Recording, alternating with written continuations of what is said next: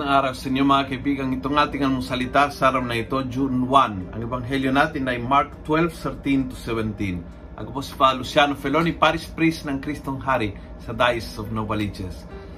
Yung mga kaaway ni Jesus, tingnan ninyo ang, ang sinabi nila tungkol kay Jesus ay napakaganda. Actually, nakuha nila kung ano ba talagang ugali ng Panginoon. Sabi nila, they came to Jesus and said, Master, we know that you are truthful, you are not influenced by anyone, and your answers do not vary according to who is listening to you. Wow, ang ganda.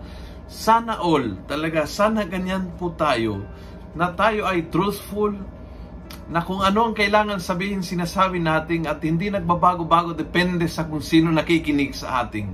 Hindi yung to please people but to please God. Hindi yung uh, kaibigan sa harap, likod, pag ibang kausap, iba ang sinasabi. Yung talagang walang duplicity, walang doble cara. Uh, you are not trying to please people but you are trying to tell the truth, to be honest, to, to be loving. Yun ang mahalaga eh. Kasi may mga bagay na makaka-please sa tao na hindi nakaka-please sa Diyos. At yung mahalaga is hindi yung pleasing people. And uh, for the moment na, na tayo ay nakakasama, and then pag na ibang kausap, ibang isip, ibang sinasabi, no duplicity. Yun po yung pinakamagandang sinabi nila tungkol kay Jesus. You are truthful, you are not influenced by anyone, and your answers do not vary according to who is listening to you. Sana gawin natin prayer today, Lord.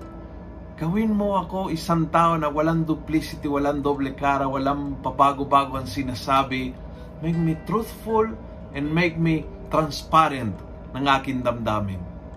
Kung nagustuhan mo ang video ito, pass it on. Punuin natin ang good news sa social media. Gawin natin viral araw-araw ang salita ng Diyos. God bless.